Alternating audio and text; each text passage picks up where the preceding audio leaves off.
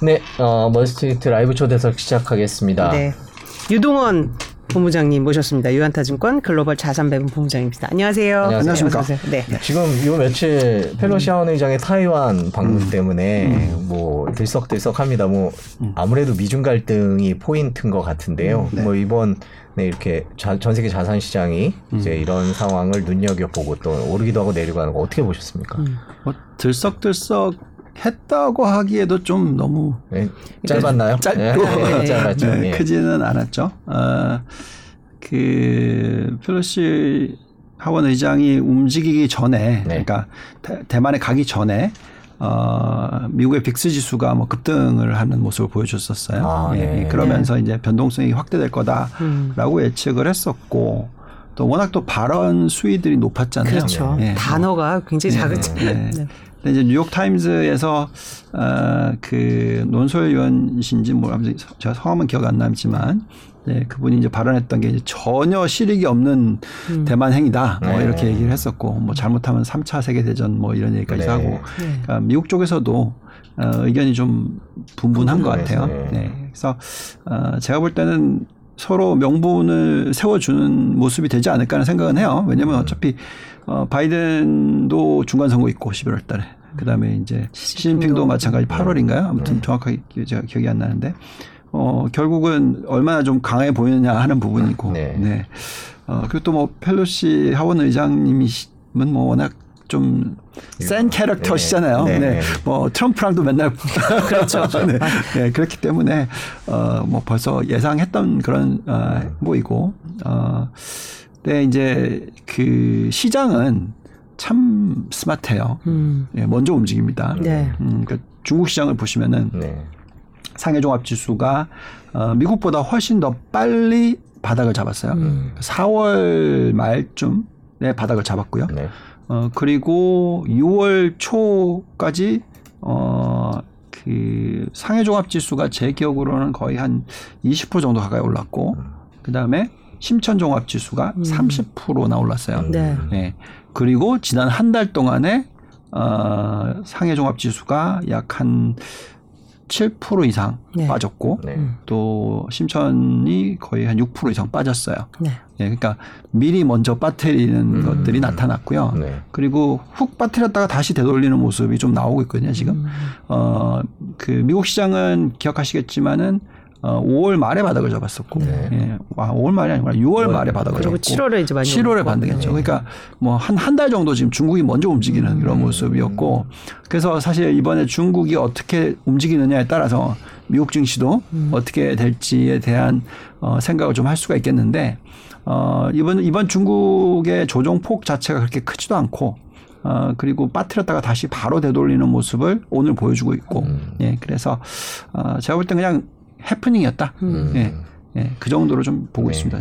그 본부장님 항상 그 반도체 얘기를 많이 해주셨어요. 네. 그래서 뭐 반도체 투자에 대한 얘기도 많이 하셨는데 오늘 펠로시 의장이 타이완 가서 또 역시 TSMC 얘기, TSMC 회장을 만나기도 하고 또 뭐 이제 무슨 뭐 입만 열면 반도체 협력, 반도체 협력 얘기를 하더라고요. 그렇죠. 이제 앞으로 그런 뭐 칩포도 얼마 전에 있었고요. 그래서 반도체 협력 법안도 통과됐고요. 이제 뭐 어떻게 반도체 시장이 전개될 거라고 보십니까? 그러니까 저는 뭐 변한 게 없다고 생각을 해요. 네. 어, 어차피 중국이 가지고 있는 기술력이라는 것은 어, 한 뭐 암만 못해도 2년 이상 뒤쳐져 있는 네. 어, 그런 상황이죠. 어, 그리고 대만이, 음, 파운드리 쪽이야 뭐, 우리나라보다 훨씬 더 예, 시장 점유율이 높은 편이고, TSMC가, 어, 우리나라가 삼성전자가 크지만, 어, 시가총액 기준으로 20% 정도인데, 어, TSMC는 30%가 넘어요. 대만 지수에서. 대만 네. 지수에서. 그래서, 어, 또 반도체만 놓고 보면은, 우리나라가 아마 한 전체 시가총액이 한 30%좀 넘을 정도 수준인데 대만은 거의 40%가 넘습니다. 절반 가까이 됩니다. 네. 그만큼 반도체 의존도가 높은 국가이죠. 그게 TSMC만 그렇으면 아니면 관련 산업 다- 다 합쳐서. 다 합쳐서. 네. 예. 그러니까 지금 뭐 그만큼 경제 규모는 우리의 절반 수준인데 어, 의존도는 훨씬 높은, 높은. 거니까 사이즈로 따지면 우리가 살짝 좀 더 큰 정도 수준인 거죠. 네, 예. 그러네요. 그러니까 그만큼 중요하겠죠 대만이 어, 미국의 입장에서도 중요하고 네.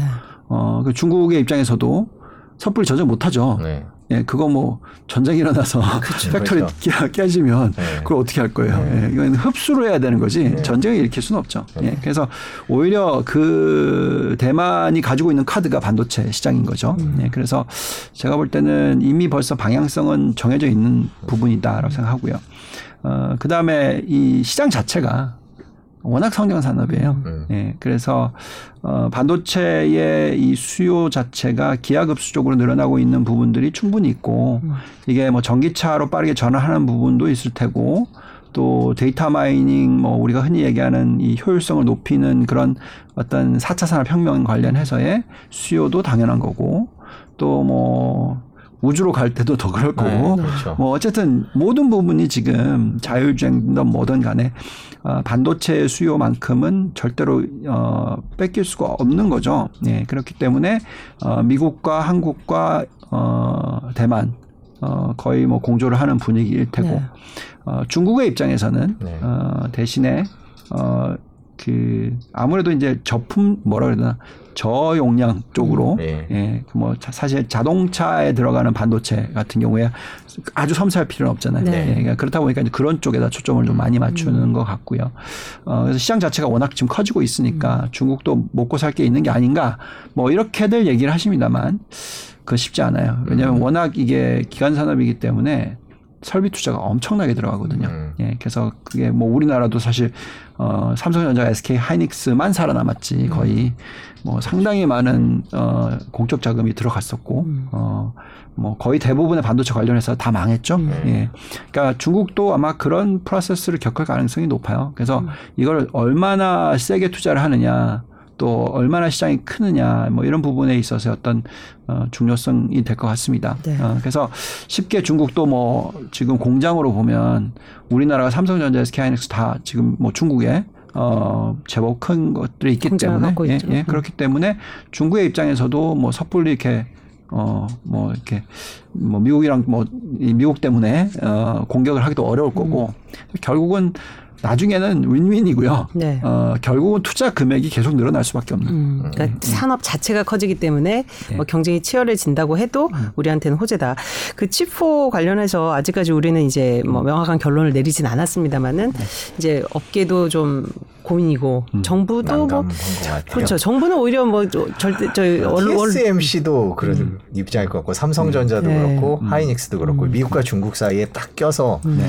한쪽 편을 들면 마음은 편하겠는데 아, 그럴 네. 수는 없고 절대로 그럴 수는 없어요. 네, 왜냐하면 뭐 간단하게 얘기하면 소비 시장을 어, 미국과 중국 두 개를 더하면 전 세계 글로벌 시장의 60%가 넘어요. 음. 아, 예. 소비 시장이 예. 예. 미국이 40이고 중국이 20이 넘는데 음.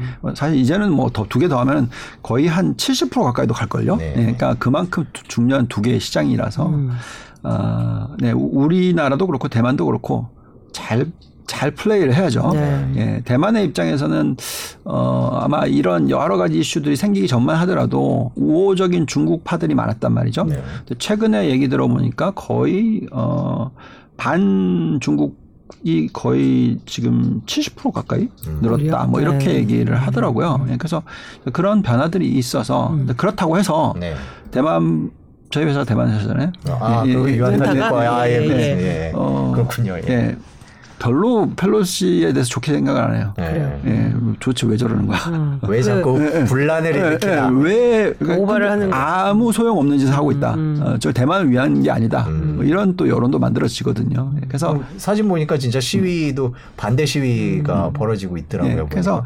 이게 예, 딱 잘라서 음. 너 이겼어, 너 졌어, 뭐 이렇게 할 수 없어요. 그렇죠. 이런 전략성 모호성을 가진 상태로 계속 이어질 것 같다는 생각이 미국과 들어요. 중국이 예. 강요할 수도 없겠죠. 예, 음. 계속 이어질 겁니다. 그러니까 우리가 뭐 지금 사실 트럼프 대통령 때부터 네. 예, 미중 무역 전쟁 음. 예, 계속 그러면서 결론은 뭐였습니까? 미중 무역 전쟁이 일어났는데 어, 결국은 미국과 중국이 제일 점점 세지고 있는 네. 예, 그런 환경이거든요. 그렇죠. 예, 그래서 두 개의 국가를 어느 쪽을 버릴 수 있다. 이거는 예, 어불성설이라고 생각합니다. 예. 어쨌든 현명하게 뭐 줄타기가 됐든 뭐그그 국면 국면마다 스텝을 잘 선택을 하는 수밖에 없겠네요. 그죠? 그렇겠죠. 네. 네, 저희가 이제 반도체 투자 얘기를 좀 해보면 이번에 미국에 통과된 법이 그 반도체 투자나 그런 반도체 산업에 미칠 영향은 어느 정도라고 보세요? 반도체 지원법? 그게 뭐 보니까 그 세금 줄여주는 그렇죠. 비중이 보통이 아니던데요. 25% 가. 보니까. 네. 당연히 그러니까 모든 산업에 있어서 예를 들어서 우리가 전기차 얘기를 해봅시다. 네. 전기차 시장이 갑자기 이렇게 확 커졌던 이유가 뭐죠? 중국도 계속해서 보조금을 보조금 지- 정책. 지급을 지난 네. 십몇 년 동안 했단 말이죠. 그러면서 기술력을 쌓았죠. 마찬가지로 어, 미국도 그 친환경 관련해서 계속 보조금을 줬었고 어, 그랬기 때문에 테슬라라는 기업이 만들어졌죠. 네. 어, 마찬가지로 반도체도 우리나라도 계속 어쨌든 지원을 했었고 대만도 계속 그쪽에 포커스를 맞췄었죠. 어, 미국과 일본이 오히려 이제 뒤처졌던 그런 케이스지만 그래도 어쨌든 미국 같은 경우에는 어, 기업들이 많이 살아남았죠. 특히 또 장비 쪽도 그렇고 어, 그렇기 때문에 미국의 입장에서는 이 성장하는 산업에 있어서 패권을 놓칠 수는 없죠. 네. 근데 이제 중국이 그 패권을 가져갈 거다. 그건 불가능하다고 저는 봅니다. 예. 그렇게 되려면 정말 엄청난 자금이 들어가야 될 거고, 어, 뭐, 나중에 국가 부도도 맞을 수 있을 가능성도 네, 있기 네, 때문에 네. 그건 쉬운 전략이 아니라서, 어, 그, 음, 시진핑 주석이 제대로 산업을 판단을 하고 있다면 어 여기서 너무 강경하게 나가기에는 힘들 수도 있다. 대신에 자국의 시장 자체를 키우는 방법 그리고 이제 국가적인 보조금을 줘서 어 그런 이 자기네 내수 시장을 커버할 수 있을 정도의 산업 규모를 키우는 정도로 갈 거고요.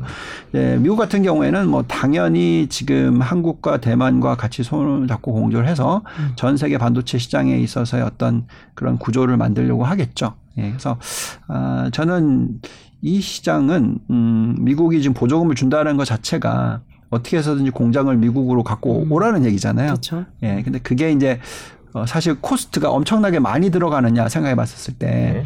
보통 미국으로 들어오면은 비용이 높아질 거다. 인건비. 인건비 같은 인건비, 예. 경우에 많이 얘기하죠. 생각하지만 네. 반도체 산업에 인건비가 그렇게 많이 들어갈까요?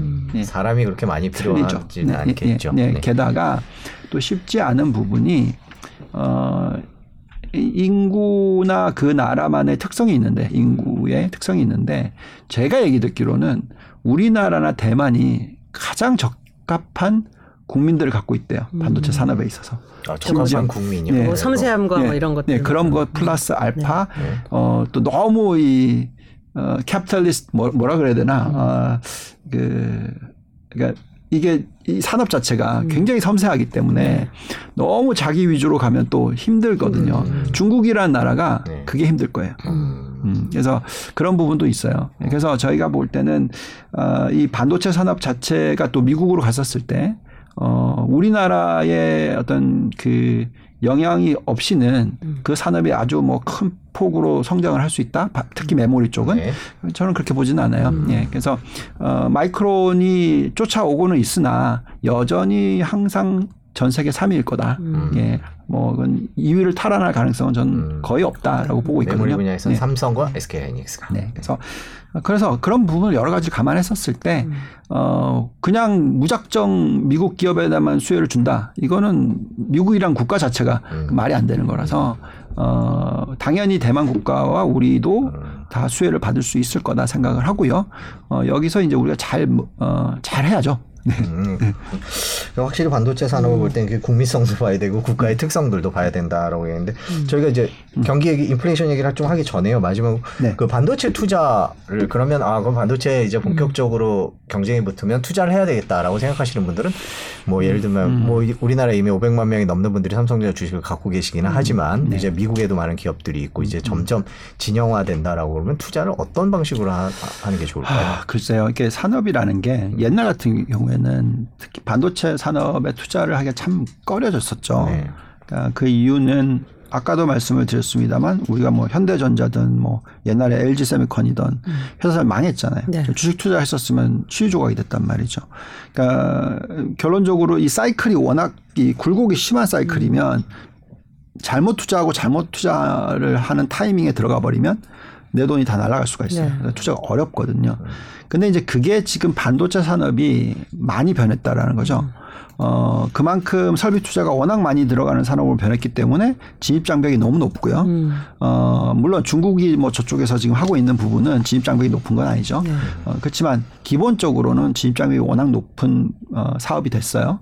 그렇기 때문에 우리나라의 반도체 기업들이던 중국의 반도체 아 죄송합니다. 미국의 반도체 기업들이던 음. 그 이 cyclicality 그러니까 음. 계절적인 요소나 경기적인 요소의 이 변동폭이 음. 많이 줄었어요. 예. 어, 특히 우리가 이제 요즘 보면은 어, IT 시장 자체를 놓고 봤었을 때 equipment 그러니까 그, 그 device 기기보다는 소프트웨어 쪽으로 가잖아요. 네. 예, 그만큼 결국은 반도체의 수요 부분이 어, 연결이 돼 있는 쪽이라고 저희는 생각하고 있어서 어, 저희는 그 이 앞으로의 전체적인 뭐 데이터 센터라든지 시스템 반도체라든지 뭐 등등으로 다 봤었을 때 어, 그이 자기 자본 이익률의 변화가 음. 옛날 같았으면 막 마이너스 20% 갔다가 플러스 20% 갔다가 막 이런 변동폭이었다면 요즘 같으면 뭐 아무리 떨어져야 한 자릿수 네. 뭐 10%대 음. 뭐 근데 높아지면 막 40%또 올라가고 이런 식의 변동성이에요.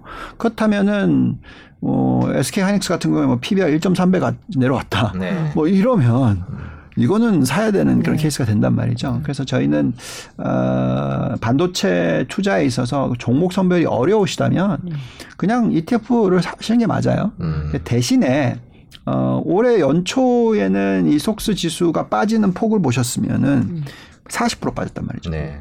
그러면 이거 경기 민감한 부분이 있기 때문에 그 정도 빠진 거예요. 네. 어 근데 제가 볼 땐 좀 과잉 빠졌어요. 음. 음, 왜냐하면 적자로 가는 기업이 아니거든요. 예, 그래서 어, 이 정도 빠지면 충분히 투자를 할 만하다라고 저희는 생각하고 있고 대신에 얼마나 빨리 올라갈 거냐 하는 부분에 있어서는 경기 사이클이 좀 뭐 잘 지켜봐야 되겠죠. 그러니까 경기가 갑자기 경기 침체로 바로 간다. 네.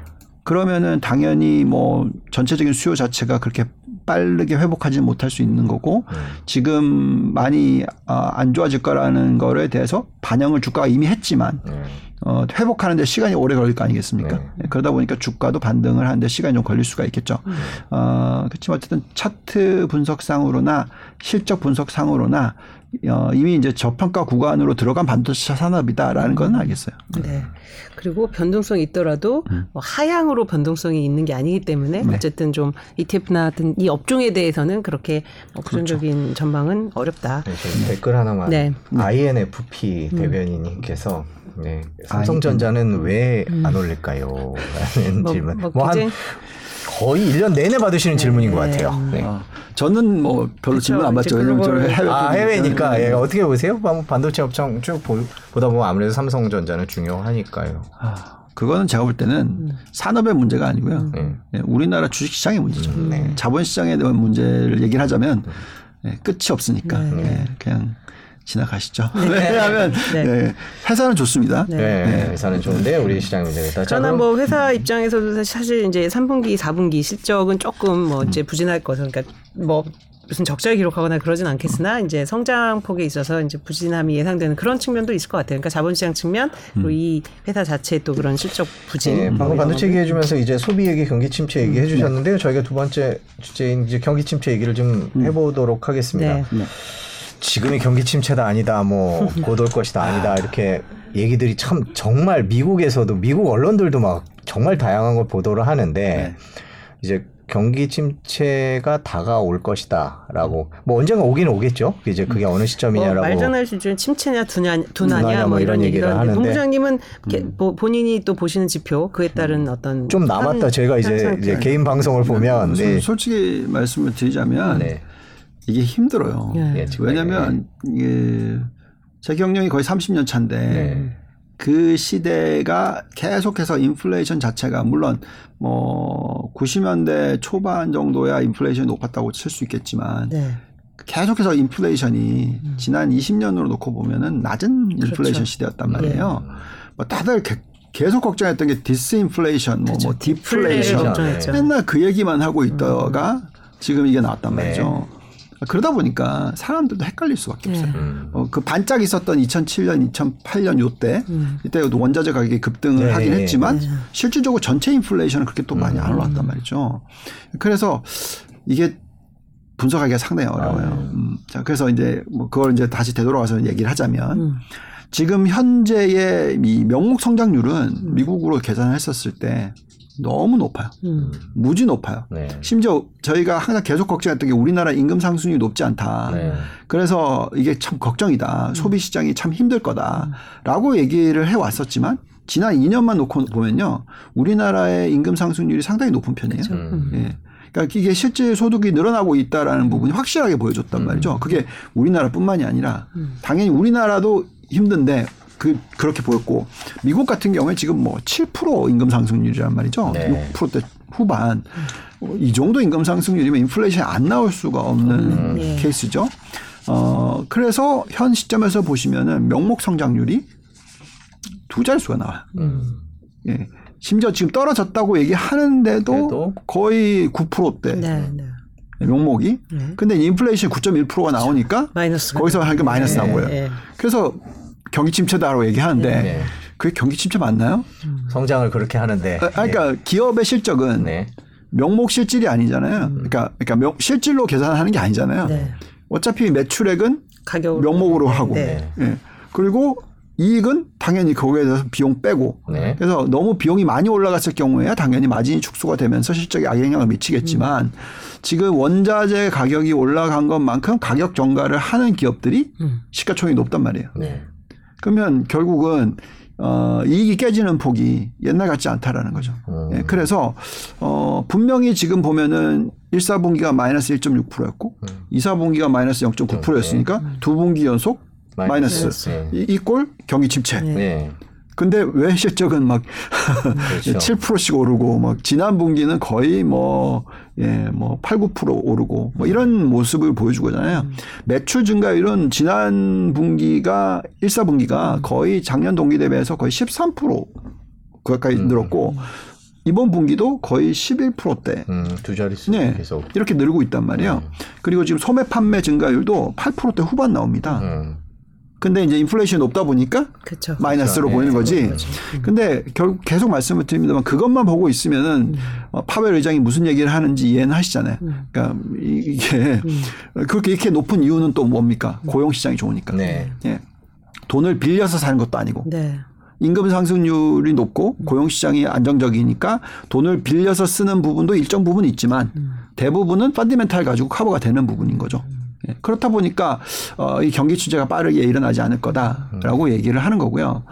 그런데 반면 최근에 나타난 현상을 보고 있으면 장단의 금리차가 빠르게 어, 역전이 됐단 말이죠. 됐죠. 특히 제가 계속 지켜보는 게 1, 10년 마이너스 2년은 별로 중요하지 않다. 제 개인적으로. 네. 이 10년 마이너스 3개월이 더 중요하다라고 계속 말씀을 드렸는데 최근 들어서 10년 마이너스 3개월도 어저께 살짝 마이너스 갔다가 다시 이제 0.15로 벌어졌어요. 음. 그러니까 이런 현상이 보이니까 아 그러면 이거 경기 침체 오는 거 아니냐. 네. 보통 10년 마이너스 2년, 10년 마이너스 3개월이 역전이 둘 다 되고 나면 네. 그 후에 17개월 뒤에는 경기 침체가 평균적으로 맞다. 왔다. 네. 역사적으로 그랬다. 역사적으로. 예. 그럼 1년 반도 안 걸리는 시간이잖아요. 네. 그럼 지금부터 그럼 내년 말에 경기 침체 와야 되는 거예요. 음. 아무리 뭐, 뭐 어떻게 보든 간에. 네. 그러면 내년 말에 경기 침체가 오는데 주식을 계속 들고 있을 수 없잖아요. 보통 경기 침체 오기 한 6개월 전에 팔아야 되거든요. 네. 만약에 진짜 침체가 온다면. 네. 그러니까 이제 시장에 대해서 헷갈리는 거죠. 음. 예, 사람이 지금 이거 사람들이 지금 이게 경기 침체 오는 거야 언제 오는 거야 지금 이게 근데 어, 저는 이럴 때일수록 결국은 이거는 경기 침체가 오느냐 안 오느냐는 은행의 손에 달렸다. 음. 은행이 뭘 하느냐에 따라서 달렸다. 네. 그러니까 장단 금리차가 역전이 되고 경기 침체가 온다고 얘기를 하는 이유는 그만큼 장단 금리차가 역전이 됐기 때문에 은행권이 몸살이기를 할 거다. 네. 따라서 대출을 안 해줄 거다. 따라서 경기 침체가 온다. 음. 이, 이 시나리오예요. 네. 근데 지금 현재까지 저희가 계속 여의주시하는 이 대출 증가율은 여전히 두 자릿수예요. 음. 지난주까지도 두 자- 자릿수예요. 음. 안 빠지고 있단 말이죠. 네, 경기를 불투명하게 보고 있지 않다는 거죠. 예. 예, 예. 그렇죠. 그만큼 개인한테 돈을 빌려줬었을 때, 기업한테 돈을 빌려줬었을 때, 원하는 사람들한테 빌려줬었을 때, 그 사람들이 갚을 확률이 높다. 음. 그렇게 판단하고 있다는 그렇죠. 거군요. 음. 어, 지금 현재의 은행권의 미국 연체율이 1.2%밖에 안 돼요. 네. 그러니까 저는 이제 언제부터 걱정을 할 거냐면, 어, 은행권이 연체율이 1.2%일 때는요, 음. 대출을 줄이지 않습니다. 음. 왜냐하면 어, 보통 우리가 이제 그 대손 충당금이라는 계산을 할 때 개념이 정말 뭐 저는 오랫동안 은행을 많이 봐왔지만 네. 2%가 마지노선이에요. 음. 그래서 전체 여신의 2%가 어, 부실로 간다. 라고 계산을 하기 시작하면은 그때부터는 대출 증가율이 조심스럽습니다. 음. 대출해 주기가. 음. 음. 그러면 항상 2%는 부실로 가면 음. 마진이 2%밖에 안 되면 음. 돈을 다 잃는 거거든요. 그렇죠. 네. 네. 아직까지는 네. 1점 초반대니까. 2%니까. 네. 그래서 이 숫자가 갑자기 훅 올라가기 시작해서 2% 뚫고 올라갔다. 네. 그러면 바로 은행권은 대출 증가율 확 줄여요. 음. 그럴 수 있어요. 음. 그래서 저는 아직까지는 여유가 있다라는 거고요. 어, 근데 이게 어떻게 보면은, 음, self prophecy라고 얘기해야 되나? 뭐, 왜냐면 대출을 계속 해주면 연체율이 안 올라가죠. 대출을 줄이면 연체율이 올라가게 돼 있거든요. 전체 양에 비해 비례해서 움직일 수 있을까요? 움직일 수 있죠. 네. 그래서 저희가 보통 계산할 때 은행에 대해서 언제 팔아야 되느냐의 타이밍을 저희는 어떻게 분석을 하냐면 이렇게 분석을 해요. 금리와 대출 증가율. 음. 예를 들어서 금리가 5%야. 네. 금리가 5%인데 대출 증가율이 0이야. 네. 그럼 이거는 큰일 나요. 음. 왜냐하면 이자도 못 갚거든. 네. 펀디멘탈이 안 좋으면 네. 그렇잖아요. 네. 근데 대출 그러니까 금리가 5%인데 대출 증가율이 10%면 네. 음. 절대로 안 깨져요. 네. 깨질 확률이 정말 정말 나쁜 기업이 아니고는 돈을 빌려서 갚으면 되거든. 네. 이자를 내면 되거든. 네. 그렇잖아요. 그게 그 개념이에요. 음. 그래서 지금 현재 시점에서는 대출 증가율이 10%고, 네. 그죠? 어, 지금 연체율이 1.1%. 네. 어, 금리가 지금 많이 올라갔다고 해도 어, 10년 국채 금리가 뭐 3%, 네. 2.7% 지금은 예. 게다가 여기서 이제 뭐 가자, 가중을 집어 넣어서 계산하더라도 어, 30년 모기지 금리가 6%까지 갔었다? 떨어져서 지금 5%대 초반이다? 대출 증가율 10%다. 그럼 이건 괜찮은 거죠. 괜찮다. 예. 음. 그래서 저희는 이런 부분들을 보면서 결국 어느 시점에서 경기 침체가 올 거냐라고 판단을 할 거예요. 음. 그래서 지금 현재 저희가 판단해 보자면 어 아마도 경기 침체는 어, 빨리 와야 내년 하반기 말이다. 음. 그러면은 시장을 팔아야 되는 타이밍은 아무리 빨리 와야 내년 상반기 초반이다. 초반. 음. 그 올해까지는 음. 큰 충격은 그렇죠. 네. 지금으로 봐서는 큰 경기 침체가 올 수 있는 상황이 아닌데 그걸 보는 여러 가지 지표 중에 이제 은행권의 상황, 음. 은행권이 대출을 줄이고. 있느냐 아니냐, 그또 음. 은행 빚을 사람들이 얼마나 잘 갚고 음. 있느냐 네. 이런 것들을 지켜보시는데 그거와 네. 관련된 통계는 음. 아직 경기 침체를 가리키고 있지 않다. 네, 여기서 또 봐야 되는 부분은 네. 음, 예대율이에요. 예대율. 그러니까 왜 예대율이냐면 어차피 지금은 인플레이션을 잡아야 되기 때문에 유동성 축소를 하고 있어서 네. 그 money supply, 그러니까 그 통화량의 증가율이 낮아져요. 음. 그래서 지금 벌써 거의 뭐 예금 증가율이 미국 은행권이 음. 4%대 중반까지 떨어졌어요. 음. 이게 많이 올라갈 때 25%씩 늘었던 때거든요. 이게 지금 이제 4%대 떨어졌으면 어, 대출 증가율이 4% 정도가 유지가 되면은 이제 예대율이 움직이지 않는 거죠. 네. 근데 만약에 10% 지금 아까 말씀드렸잖아요. 그러면 예대율이 계속 올라가잖아요. 음. 어, 보통 이제 예대율을 올릴 룸이 있으면 여유가 있으면 은행권은 계속 해요. 어, 그래서 지금은 다행인 게 워낙 예대율이 많이 떨어져 있어서 최근에 바닥이었던 수준이 59%대까지 떨어져 있었단 말이죠. 그래서 지금 이제 겨우 올라와서 63%대거든요. 근데 전에 코로나19 터지기 전에 피크가 76% 77%였어요. 그러니까 여기까지 올라갔으면 그때부터 대출 증가율이 줄어들 수도 있는 거죠. 은행권의 입장에서. 네. 근데 저희는 그전에는 100%도 봤거든요. 네. 그러니까 지금 여유가 많다 보니까 은행의 입장에서는 마진이 축소가 됐는데도 불구하고 어, 무수익성, 무수익성 자산 비중을 줄이고 이자를 받는 자산을 늘리기만 해도 마진이 안 깨지는 거죠. 네. 그렇게 하면서 지금 계속 이익을 벌어들일 수가 있는 룸이 생기다 보니까 대출 증가율이 안 죽는 거예요. 음. 그래서 저희는 대출 증가율도 볼 거고 예대율이 얼마까지 올라가는지도 봐야 될 거고 그러니까 그 환경에서 이제 더 이상은 은행이 아 이거 이제 우리 진짜 조심해야 돼 이런 마음이 들 때 제가 은행의 CEO라면 음. 그런 마음이 제가 든다면 그때부터는 당연히 저는 시장이 앞으로 이제 경기 침체가 올 확률이 높아졌기 때문에 굉장히 리스크 컨트롤을 많이 해야 될 거다라고 얘기를 하지만 지금은 그렇게 보이지 않는다는 거죠. 예. 경기 침체에 관한 여러 가지 얘기들이 있지만 지금 은행의 미국 은행의 CEO들은 그 생각을 하고 있지 않고 원래대로 장사하고 있다. 예. 이렇게 볼 수 있겠네요. 그 경기 침체에 관해서는 조금 더 시간이 걸릴 거다 이런 의견을 말씀을 해 주셨고요. 네. 인플레이션 얘기를 좀 해봐야 될 것 같아요. 인플레이션 어떻게 될지 얘기를 좀 해봐야 될 것 같은데 뭐 이미 꺾였다라는 얘기도 있고 뭐 러시아군이 뭐 그렇죠. 뭐 어디 뭐 전선에 또 뭐 전쟁할 준비를 했다 이런 얘기를 볼 때마다 철렁철렁한 것 같아요. 이제 뭐 음. 워낙 그 전쟁이 길어지고 있고 뭐 음. 그런 상황도 있고 육가도 네. 물론 막 유가 떨어졌는데 또 언제 올까 불안하기도 하고요. 그쪽이 음. 안 끝나면 어떻게 보십니까? 그러니까 지금 이제 인플레이션을 그냥 단순하게 보기가 참 어려운 부분이 음, 우선은 이제 이 물가라는 것은 당연히 수요와 공급 이슈가 들어가기 때문에 어, 수요가 지금 죽지를 않아요. 음. 어, 아까도 말씀드렸지만 명목 성장률이 높다라는 것은 그만큼 수요가 강하다는 얘기고 또 미국과 중국이 두 국가가 전체 소비 시장의 70% 가까이 차지하는 이 두 국가가 어, 계속해서 지금 어, 레버리지를 높여 가면서 개인들도 그렇고 중국도 마찬가지고 어, 소비를 하고 있단 말이에요. 네. 소비가 계속 일어난다는 건 수요가 좋다라는 거고 그건 인플레이션을 자극하는 요소이죠. 이게 빠- 빠르게 꺾- 꺾여 내려갈 것인가 그건 잘 모르겠어요. 네. 자, 근데 그러면 요즘에 그 인플레이션이 저렇게 많이 올라간 이유는 여기서 이제 플러스 알파로서의 이 원자재 가격 특히 에너지 가격의 급등 음. 또는 식품 가격의 급등이 전쟁에 의한 그러니까 폴리컬 그러니까 전쟁 지정학적 리스크에 따른 현상이 크게 작용을 했다라는 거죠. 어 근데 이제 그것도 일시적이지 네. 시간이 지나면 그거에 대한 자본 재분배가 일어난단 말이죠. 네. 네, 그러면서 미국이 지금 생산량이 확 늘리게 되는 거고 음. 또 유럽 쪽에서도 확 변화가 이를 거고 어 천연가스에 대한 수요가 또 느, 그러니까 공급을 할 수 있는 방법을 열어버릴 거고 그러니까 러시아가 끊기면 다른 데서 구하는 방법을 어, 방법을 거고. 구하던 아니면 여태까지는 탄소 배출 제로로 하기 때문에 석유, 천연가스 다 뭐 한때 몰아가지고 어 여기에 대해서는 투자를 하면 안 된다 네. 이런 거였는데 지금 천연가스는 완전히 풀고 있잖아요. 네. 예. 그러면 투자가 들어가는 거죠. 음. 그러면 공급이 계속 늘어날 수 있는 부분이 생긴다는 거죠.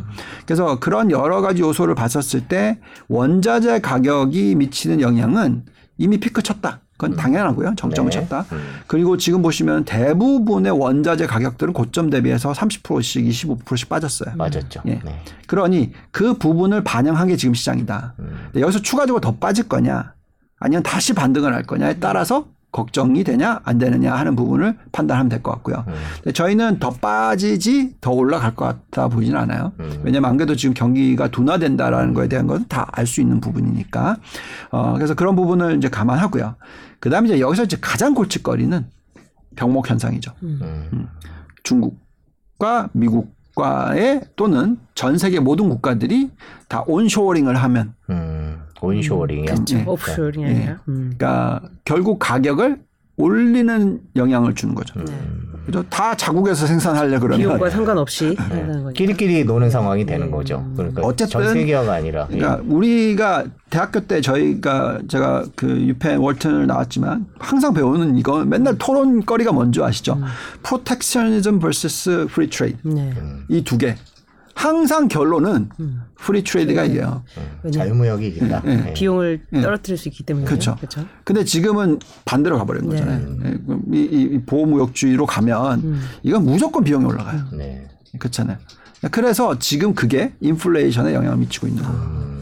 음. 그래서 이제 경제를 경제로만 볼 수가 없이 이제 정치적인 얘기를 같이 하게 되는 예전. 같으면 비용 생각해서 안 그럴 텐데 지금 비용보다는 그럼요. 국익이나 이런 이해관계가 우선인 상황이 상황이 되는 됐을 거니까. 때. 플러스 요즘 같은 때 방산 비용이 막 늘어나잖아요. 네, 네. 우리가 방산 비용에 대해서 제가 2019년에 아 올라갈 거다. 너무 떨어졌다. 그렇기 때문에 그게 이제 문제를 일으킬 수 있다. 그 부분이죠. 방산 비용이 올라가면 당연히 재정을 쓰는 폭 중에서 상당히 많은 부분이 방산비로 가죠. 네. 그러면 다른 데 쓸 돈이 없죠. 그러면 당연히 이것도 비용 증가가 일어나죠. 음. 예, 그래서 여러 가지 부분을 봤었을 때 어, 숫자로 계산할 수가 있습니다. 음. 그러면 이제 인플레이션을 놓고 보면은 뭐 인플레이션이 한불 꺾인 그런 느낌도 있는가 하면은 계속 지정학적 리스크나 이런 것 때문에 결국엔 뭐 비용 문제나 이런 것 때문에 인플레이션 떨어지는데 한계가 있을 수도 있고 여러 네. 가지 이런 측면 저런 측면이 있는데요. 예. 뭐 그래서 저희는 예. 너무 extreme으로 가지 말자라는 거고요. 음. 그러니까 무슨 얘기냐면 지금 9%대 인플레이션 이건 말이 안 되는 거고요. 네. 여기서 이제 뭐 원자재 가격 하락 부분 빼고 뭐 다 하면 최소한 뭐 4, 5%대까지 인플레이션이 떨어질 수는 있을 것 같아요. 네. 예. 자, 그럼 이제 4, 5%대에서 어, 2, 3%대로 떨어지냐 안 떨어지냐 하는 부분이 음, 여러 가지 이슈를 봐야 되겠죠. 음, 근데 이제 지금 현재의 임금 상승률이 아까도 말씀을 드렸지만 미국이 6.9%가 나오고 있고 시간당 임금 상승률이 5.1%가 나오는 상황에서는 인플레이션이 3%대 미만으로 떨어질 가능성은 음. 거의 없다고 보시는 게 맞겠죠. 네. 네. 그리고 연준은 2% 3% 그래도 아직 얘기를 하고 아니, 있는데 그거는 좀 너무 네. 정치적인 수사가요? 네, 네. 음. 그런 것 같고요. 네. 어, 어쨌든 기대 인플레이션 낮추자는 효과고. 근데 저는 그게 오히려 또 좋다고 생각합니다. 음. 뭐냐면 옛날처럼 막 디스인플레이션 시대라고 얘기해서 인플레이션이 1%에서 1.5%뭐 이런 시대면은 정말 가격 전가력이 어렵단 말이에요. 음.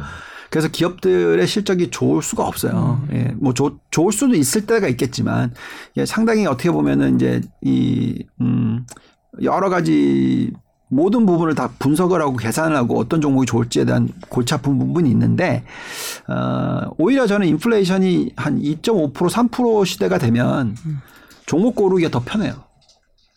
음, 가격 정가를 할 수 있는 네. 그런 어떤 펀드멘탈을 갖고 있다는 거거든요. 음.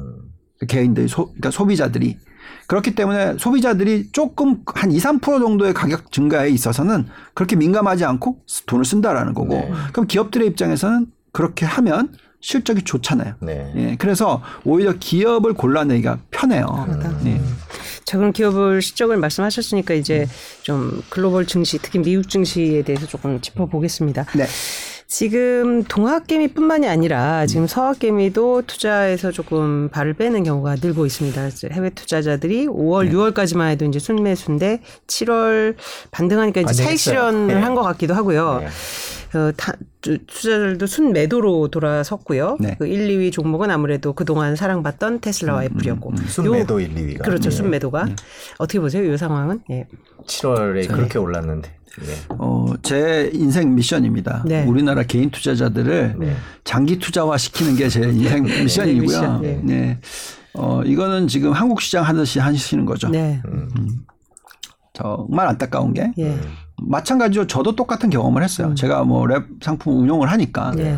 어, 7월 한 달이 어, 환매가 가장 높았던 달이에요. 음. 아, 제- 오히려 올라가는데요. 네. 어. 예, 가장 뭐 금액으로 따지면 네. 뭐 그게 아주 크지는 않았지만 네, 네. 어쨌든 뭐 우리는 계속 꾸준히 상승을 하고 있었지만 지난 어, 5, 6, 7월 달이 네. 어, 순 환매가 일어났어요. 음. 근데 7월 달이 가장 환매 규모가 컸어요. 음. 예. 어, 뭐 전체 퍼센트는 작지만 어쨌든 우리는 그걸 가지고 통계를 가지고 네. 저희가 이제 생각을 하니까. 네. 근데 7월 한 달이 제가 여태까지 운영하던 지난 뭐 제 이름을 달고 운영한 지 2년 10개월인데 가장 수익률이 많이 들어온 달이에요. 네. 한 달로 어. 따지면. 네. 예. 한달 월로. 네. 네. 음. 그러면 그게 무슨 말이겠습니까? 사, 그러니까 사상 최, 그러니까 지금 이 최고의 수익률을 올렸는데 음. 이제 아 이제 나가겠다 이런 분들이 있었다. 나갔던 분들이 많죠. 네. 그러니까 나가겠다가 아니라 한달 아, 내내 나- 빠진 게 예, 아, 예. 네. 뭐 저희 개- 숫자로는 10억이 넘거든요. 네. 뭐 아무튼 뭐 어, 그게 뭐 금액이 작게 느껴지시겠지만 저희 이제 퍼센트주로 네. 보니까 어, 가장 큰 금액이 빠져나갔는데 가장 높은 수익률이 들어온 달이란 말이죠. 음. 그러면 그 빠져나간 분들은 수익률을 못 받았다라는 거잖아요. 음. 그렇죠? 미리 빠져나갔으니까. 네. 그런 고객이 한 분도 있었어요. 음. 어, 뭐 빠져 나가자마자 수익률 10%가 들었어요. 음. 그러니까 그런 그 경험을 할 수가 있어요. 그러니까 근데 미국 주식을 어 지금 그런 식으로 하면 안 되는 이유가 음. 우리가 여태까지 계속 계산을 해서 보여드렸던 게 있는데 S&P 500은 지난 40년 네. 연 평균 수익률 그냥 복리로 그냥 네. 한번 사서 그냥 S&P 500만 들고 있었어요. 그냥 40년 내내 아무것도 안 하고 12% 나와요. 음. 음. 그러면 그건 파는 것 자체가 잘못된 거거든요. 음. 그죠? 네. 그리고 어 지난 10년인가 뭐 저- 정확한 기억이 안 나지만 한 20년 정도 되나 봅니다. 20년 중에서 내가 가장 많이 오른 날 10일만 투자를 안 했으면 네. 안 들고 있었으면 있을 거 아니야. 그, 그 그렇죠. 네, 그죠? 네. 그 20년 중에서 10일 정도 어, 투자를 안, 하, 안 했으면 어, 원래 평균 연 평균 수익률은 10%가 넘는데 이게 0으로 떨어져요. 아. 2%로 떨어져. 그러니까 그 많은 날 운 나쁘게 네. 오른 날안 갖고 있었으면 실질적으로 그 혜택을 누리지 못했다는 전혀 못 누리는 근데 거죠. 그 날을 맞출 수는 없었어요. 없죠. 그걸 뭐 누가 맞춥니까? 하, 1년에 365일인데 네. 뭐 거래일만으로 따지면 한 뭐 300일 정도 될 텐데 300일 곱하기 10년만 해도 3,000일 중에 하나 네. 이거를 미스 그러니까 그걸 어떻게 골라내요? 그렇죠. 그 날이 어떤 날이 될지는 알 수가 없는 거죠. 저는 그렇기 때문에 투자를 보유해라. 음. 미국 주식은 그렇게 투자하시는 게 아니다는 거죠. 샀다 팔았다 하면 안 된다. 근데 그럴 때가 있어요. 정말 엄청난 대세 하락장. 그러니까 우리가 흔히 얘기하는 이, 이 추세적 주기 중에서 추세적 주기가 깨지는 케이스가 생겨요. 어, 미국 같은 경우에는 아주 길게 보면 뭐한 20년 만에 한 번씩 오는 네. 뭐 아니면 짧게 보면은 뭐 십몇 년 만에 한 번씩 오는 이런 때가 있단 말이죠. 그때는 시장이 빠지는 폭이 막 50%가 넘어가는 네. 기간이 네. 짧게 봐야 12개월이 이어지거든요. 이때는 아 들고 있으면 힘들죠. 힘들죠. 네. 이때는 버려도 돼요. 음. 그것만 빠져나왔다가 다시 들어갔으면 연평균 수익률 두 자릿수가 아니라 20%가 넘은 거죠. 이제. 그렇겠네요. 그죠? 예. 그 그것만- 12%라는 거는 네. 그때도 들고 있었 있었다라는 거고요. 예, 네. 통계니까. 예, 그래서 저는 제가 운영을 하는 방법에 있어서 그게 제일 중요해요.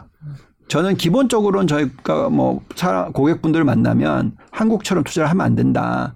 그래서 10년을 쭉 꾸준히 들고 가야 된다. 근데 어느 한 시점에서 한 1년 정도는 다른 쪽으로 포트폴리오를 구성을 해야 된다. 이런 케이스가 온다. 근데 그 타이밍이 어, 올 건데 그걸 잘 잡아내기만 하면 된다. 인데 제가 요즘 조금 걱정하는 부분이 어, 그 타이밍이 곧 올 수도 있어요. 곧 올 수 있다. 음. 지금 빠진 거가 아니라 다시 그걸 되돌리고 나서 그리고 나서 빠지는 장이 오면 그 장이 그 10년 중에 1년 정도 쉬어야 되는 타이밍이 올올 수도 수도, 있다. 있다. 그 타이밍을 잡아내는 게 정말 중요하다. 음. 생각합니다. 그러면 잘 봐야 되겠구나. 예, 그렇게 생각해서인가요? 이제 이번에 보면 미국 증시가 이렇게 오르는 동안에 서학개미이 가장 많이 투자한 종목이 이제 하락에 베팅하는 뭐 그런 그 인버스 ETF 뭐 이렇게 네. 나오고 있습니다. 그러면 지금 본부장님 말씀하신 대로 뭐 어떤 대세 하락장을 예측하고 이런 건 건지 아니면 지금 경기 침체에 대한 뭐 아니, 단기적인 우려 때문인지 아, 워낙 대세 하락장을 얘기하시는 분들이 지금 이제 80% 넘지 네, 않나요? 굉장히 네. 뭐 그러니까 개인 투자자들이 지금 예. 거기에 지금 혹했죠. 네. 예. 그러니까 인버스 하는 이유는 대세 음. 하락장에 거는 거다. 근데 정말 이건 정말 위- 위험성이 높아요. 인버스는 네. 특히 그렇죠. 네. 네. 제가 옛날에 최후의 비관론자라는 타이틀을 다룬 적도 있는데 네. 어, 정말 음. 쇼트에 대해서 얘기를 할 때는 네. 그러니까 장이 대세 하락장으로 간다고 얘기할 때는 음. 신중, 신중 또 신중해야 되고요. 그리고 그게 맞다 하더라도 정확한 타이밍을 못 잡기 때문에 잘못하면은 1년이 아니라 최소 2년도 틀릴 수 있어요. 음. 아, 최, 최대. 네. 그럼 그 2년 틀린 동안에 아무도 못 버텨요. 음. 개인들은 바보가 돼요. 음. 어, 빅숏의 유명한 마이클 베리도 네. 2년을 틀렸어요. 음. 그거를 만약에 락값을 시키지 않았으면 네. 거기에 돈 투자했던 사람들은 다 뺐을 거예요. 음. 다 망했을 거란 말이죠. 왜 그러냐면 쇼트가 왜 위험하냐면 손실폭이 기하급수적으로 늘어요. 음. 예를 들어 적정 가치가 100인데 음. 이게 200 갔어. 네. 그럼 내 돈 다 날리는 거고요. 네. 네. 300 갔어. 그럼 또 100을 더 집어넣어야 돼. 음. 이해 가시죠? 네. 왜냐면 위가 열려 있잖아. 네, 그렇죠. 근데 그러니까 피해는 무한, 그러니까 손실은 손실은 무한대요. 무한대요. 근데 주식을 들고 있으면 음. 롱을 갖고 있으면 음. 그 회사가 망했어. 네. 그럼 그냥 100 읽고 끝이에요. 그 주식 가치만큼. 예. 음. 이해 가시죠? 네. 네. 그래서 더 신중해야 되고 음. 그걸 세게 얘기하는 사람들이 많아진다는 건 저는 굉장히 조심해야 된다고 생각해요. 음. 근데 지금 보면 모든 언론이나 음. 모든 방송이나 유튜브에서 음. 다쇼 얘기하고 있어. 음. 아. 대세하락장이 많이. 안 그래요? 네. 네, 저는 보기만 그렇거든요. 좀 위험한. 다그 얘기만 하고 있어요. 네. 저는 이때는 안 와요. 제가 볼 때는. 음. 특히 short도 그냥 숏이 아니라 레버리지. 아, 그러니까. 네. 전 그걸 보고 지난 주에 네. 가장 큰 레버리지를 투자를 많이 하신 게 뭔지 아세요? SQQ인가요? 아니요. 속스 소, 아, 속스. 하락 배팅 네. 두 배짜리, 음. 뭐 세 배짜리, 아 세 배짜리. 이제 반도체죠. 예, 네. 이제 필라델피아 반도체 지수 세배 추적을 하는 게 이른바 싹쓸이라고 불리는 SOXL인데 네. 이제 그걸 인버스로 떨어지는 데 거는 인버스로. 네. 그 다음에 천연가스 음. 쇼트 두 배 레버리지. 숏이요? 네. 네. 어. 그러니까 참 어려운 아, 투자인데 그러니까 잘 이게 투자해서. 이런 거는 예. 특히 원자재에 인버스로 레버리지를 건다.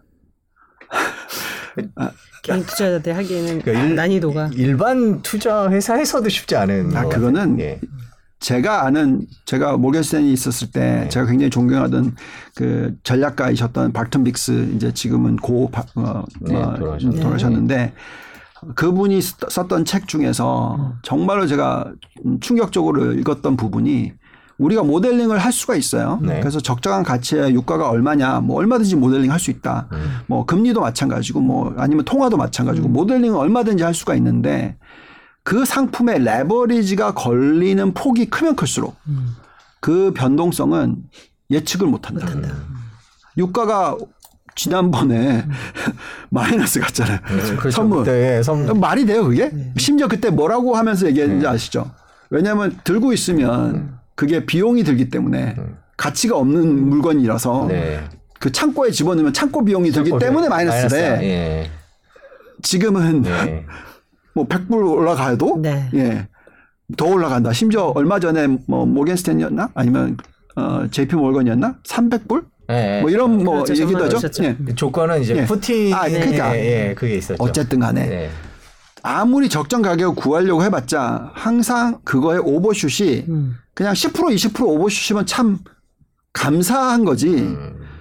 보통 주식은 적정 가치에 한 10% 20% 저평가되면 이게 북발류가 1배라고 치면 음. 0.8배 가면 가잖아요. 그럼 무조건 사야 돼요. 네. 근데 그 만약에 적정 가격이 1배라고 칩시다. 네. 유가는 네. 이거 0.2도 갈 수 있어. 음. 완전 0.1도 갈 수 있어. 네. 아까 마이, 마이너스 갔잖아요. 마이너스 갔었죠. 2020년 4월에. 그러면 적정 가격 1인데 이게 2도 갈 수 있고 3도 갈 수 있고 5도 갈 수 있다라는 거죠. 음. 왜냐하면 레버리지가 많이 걸리기 때문에 그래요. 음. 그래서 천연가스 가격이 올해 보세요. 3불부터 시작해서 폭등했을 때 9불 갔다가 또 다시 6불 떨어졌다가 네. 또 다시 9불 갔다가 네. 뭐 이- 이걸 누가 예측을 하냐 이거죠. 예, 그 변동성은 그거를 그거를 투자를 개인 투자자들이 하고 있다라는 거는 그냥 그거는 그냥 카지노 가가지고 gambling하고 계시다고 밖에 생각을 안 해요 저는. 본부장님을 비롯해서 이런 인버스, 레버리지, 또 short 이런 거에 대한 위험성을 굉장히 많이 전문가들이 강조하는데도 네. 그런데도 이렇게 가장 많이 투자한 종목이 되는 것은 저는 한 가지 바라는 거는 네. 아, 천연가스 이거는 진짜 잘못된 거고요. 네. 예. 한 가지 바라는 거는 그나마 지금 주식을 많이 들고 계시니까 그걸 해징하는 차원에서 해칭의 네, 차원에서. 차원에서. 음. 들어갔다라고 생각하고 싶어요. 싶었다 네. 하고. 싶어요, 예, 저는. 예, 네. 예. 음. 그런데 왜냐하면 저도 그런 전략을 내년 초에 펼 수도 있으니까. 음. 뭐 예를 들어서 제가 지금 100을 들고 있는데 어 25%를 던지고 네. 그 25%를 3배짜리 레버리지를 살 수 있죠. 네. 인버스로. 인버스로. 그러면 75% 롱에 25% 25% 3배니까 75% 숏이니까 시장 방향성을 해징이 되니까 네. 그럴 수 있죠. 그런 차원이라고 믿고 싶다. 음, 저는 그런 차원이라고 믿고 싶어요. 글쎄요. 근데 그 정도는 아닐 거라고 저는 네. 생각합니다. 그러기에는 너무 X가 큰 것 같습니다. 근데 그러니까 결론적으로 보면 원자재 투자라는 건 위험하고 특히 쇼 그러니까 떨어지는 쪽에 거는 거는 더 위험할 수 있다 이렇게 네. 떨어지는 쪽에 레버리지 투자만큼은 네. 레버리지 위험하고 떨어지는 거 위험한데 떨어지는데 레버리지면 정말 위험한 거죠. 제발 예. 이거는 진짜 제발. 전문가들도 되게 조심하시는 그런 아 전문가는 그렇게 안 해요. 네, 그렇죠. 네.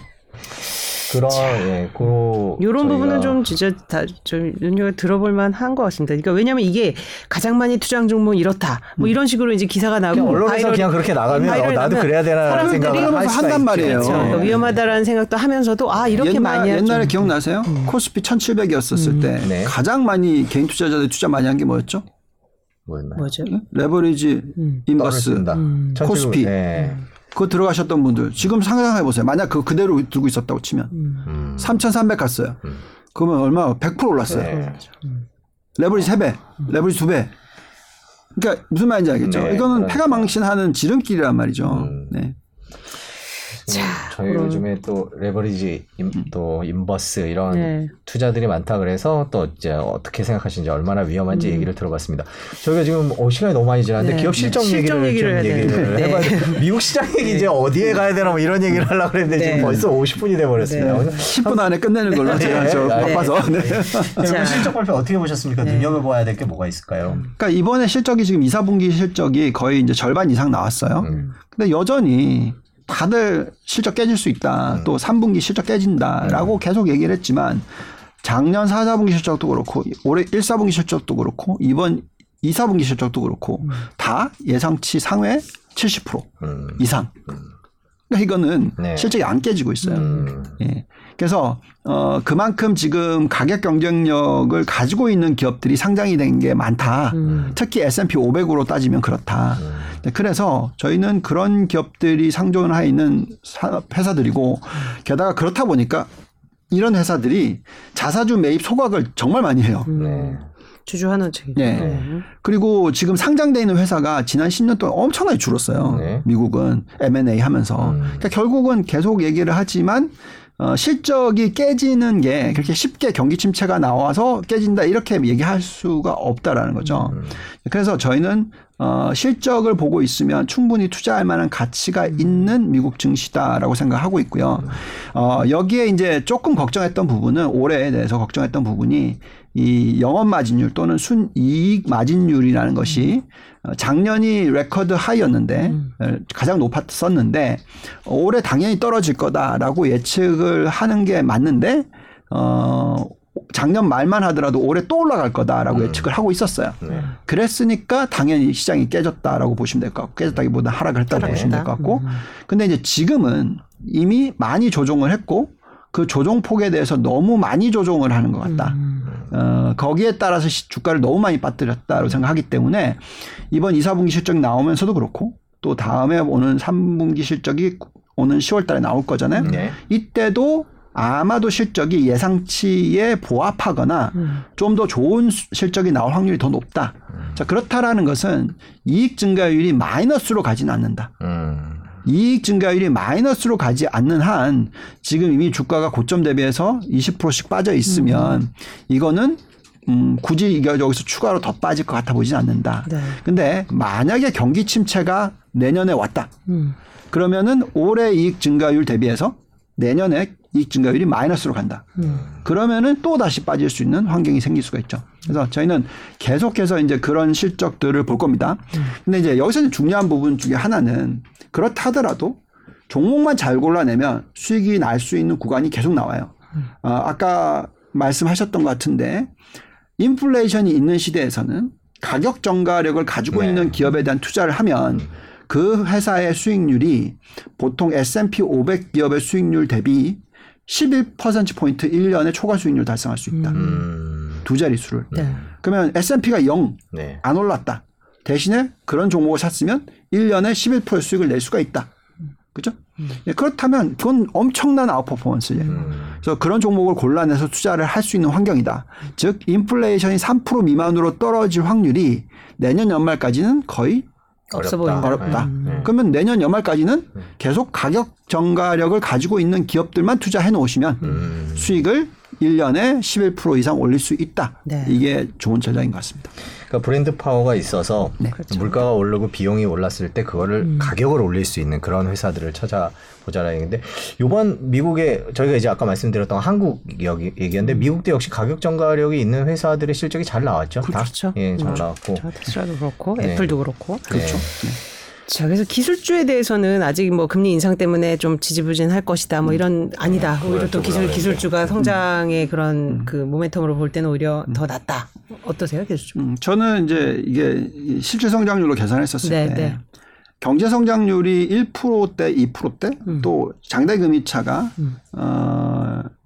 어0.5% 그러니까 1% 미만 아까 말씀드렸지만 지금 현재 10년 마이너스 3개월이 0.15예요. 음. 요런 시대에는 저는 성장주가 더 좋다고 생각합니다. 음. 예. 경제 성장률이 낮고 어, 장대 금리 차가 지금 낮아지는 경우에는 이런 성장주들은 성장을 보여요. 그러니까 성장을 보이는 기업이 희귀 가치가 있거든요. 그래서 그런 기업들의 주가가 훨씬 더 많이 오릅니다. 그래서 저희는 7대 3 전략이고요. 그래서 성장주 70, 가치주 30 전략을 계속 핍니다. 음, 유지하고 그렇군요. 있다. 그 지금 8월입니다. 이제 8월이 시작됐고 네. 이제 하반기가 됐는데 이제 12월 달까지 이제 올해 물론 뭐 이제 딱 끊기는 힘들겠지만 음. 하반기 시장 상황이 어떨 것이고 어떤 전략을 펴라고 충고를 해주실 수 있을까요? 그러니까 올해가 중간선거해였잖아요. 네. 그래서 아, 네. 보통 중간선거해가 상반기 안 좋고 하반기 좋아요. 보통은. 네. 근데 이제 여기 많은 요소들이 지금 포함이 돼 있죠. 근데 그 많이 안 좋았던 이유가 상반기가 어 금리 인상 속도가 너무 빨랐기 때문에 그렇다. 근데 이제 하반기를 들여다봤었을 때 어쨌든 간에 금리 인상 속도는 떨어질 거다. 그럼 이제 두 가지 요소가 다 하반기는 좋을 거다 라고 저는 생각하게 돼요. 네. 어 그래서 음 근데 이제 중요한 거는 이제 얼마나 올라갈 수 있느냐 하는 부분이겠죠.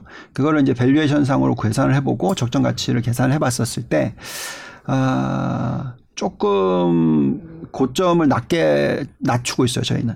어, 뭐 예를 들면 어, 전 고점이 S&P 500이 4,800이었고 나스닥이 16,200이었다면 어, 지금은 저희가 계산했었을 때 연말까지 S&P가 뭐 한 4,300에서 4,400 정도, 어, 나스닥은 13,300에서 13,500 정도, 뭐요 정도 올라갈 거다. 그러면 이제 전 고점을 뚫지를 못하는 거죠. 예. 예. 그러니까 올해 연말까지. 아, 근데 이제 내년 초에 갔었을 때 들여다봐서 만약에 경기 침체가 안 온다라는 것을 뭐 예측을 할 수가 있다면 네. 그럼 확신이 그, 된다면 그다면 또 추가로 네. 연간 단위로 S&P는 뭐 10% 이상, 나스닥은 15% 이상 올라가는 또 한 해가 된다. 그러면 4,400에서 10% 올라가면 뭐 4,800 전고점을 뚫겠죠. 네. 어, 나스닥이 13,500이라고 치고 여기서 20% 오르면 네. 뭐 16,000을 뚫겠죠. 예. 그런 상황이 벌어질 수도 있다. 근데 이제 그거는 내년 초에 가서 또 저희가 계산을 해보고 판단을 해야 될 것 같다. 음. 경제 상황. 봐야 돼서 일단 네. 올해 상황은 뭐전 고점을 뚫기는 네. 예, 쉽지는 않은. 경제 상황이고 변수들도 많다라고 네. 말씀을 해주셨군요. 그리고 가격 경쟁력이 있는 회사, 그렇죠. 예, 그런 회사에 투자를 그런 그, 런 기업을 잘 골라내는 눈인데 결국은 네. 뭐 시장 지배력 높은 데들은 우리가 뭐 순위상으로 이제 보면 보이고 그렇죠. 네. 그런 통계들도 많으니까요. 뭐 저희가 종목을 얘기하진 않는데 진짜 마지막 질문입니다. 9월 FOMC 어떻게 그 저는 0.5 보고 있습니다. 0.5. 0.5 보기. 0.5 정도면 시장이 뭐 크게, 크게 놀라거나 그러진 않은 거죠. 전혀. 이제는 이제는 오히려 0.75 0.75에서 실오면은 이제 실오면은 좀 걱정할 텐데 네. 0.5 정도로 보고 있습니다. 음, 그렇군요. 자 그러면 9월 달까지 또 8월 9월까지 어떻게 진행되는지 또 지켜보고 저희가 또 바쁘시겠지만 한 번 더 네, 네, 모셔서 알겠습니다. 경제 상황이 왜냐면 아까 말씀드린 경기 대로. 침체를 볼 수 있는 지표들이 있고 또 네. 상황이 있으니까 그 지표들이 어떻게 가고 있는지 저희가 또 모셔서 얘기를 듣도록 하겠습니다. 네. 오늘 긴 시간 감사합니다. 네, 감사합니다. 감사합니다. 네.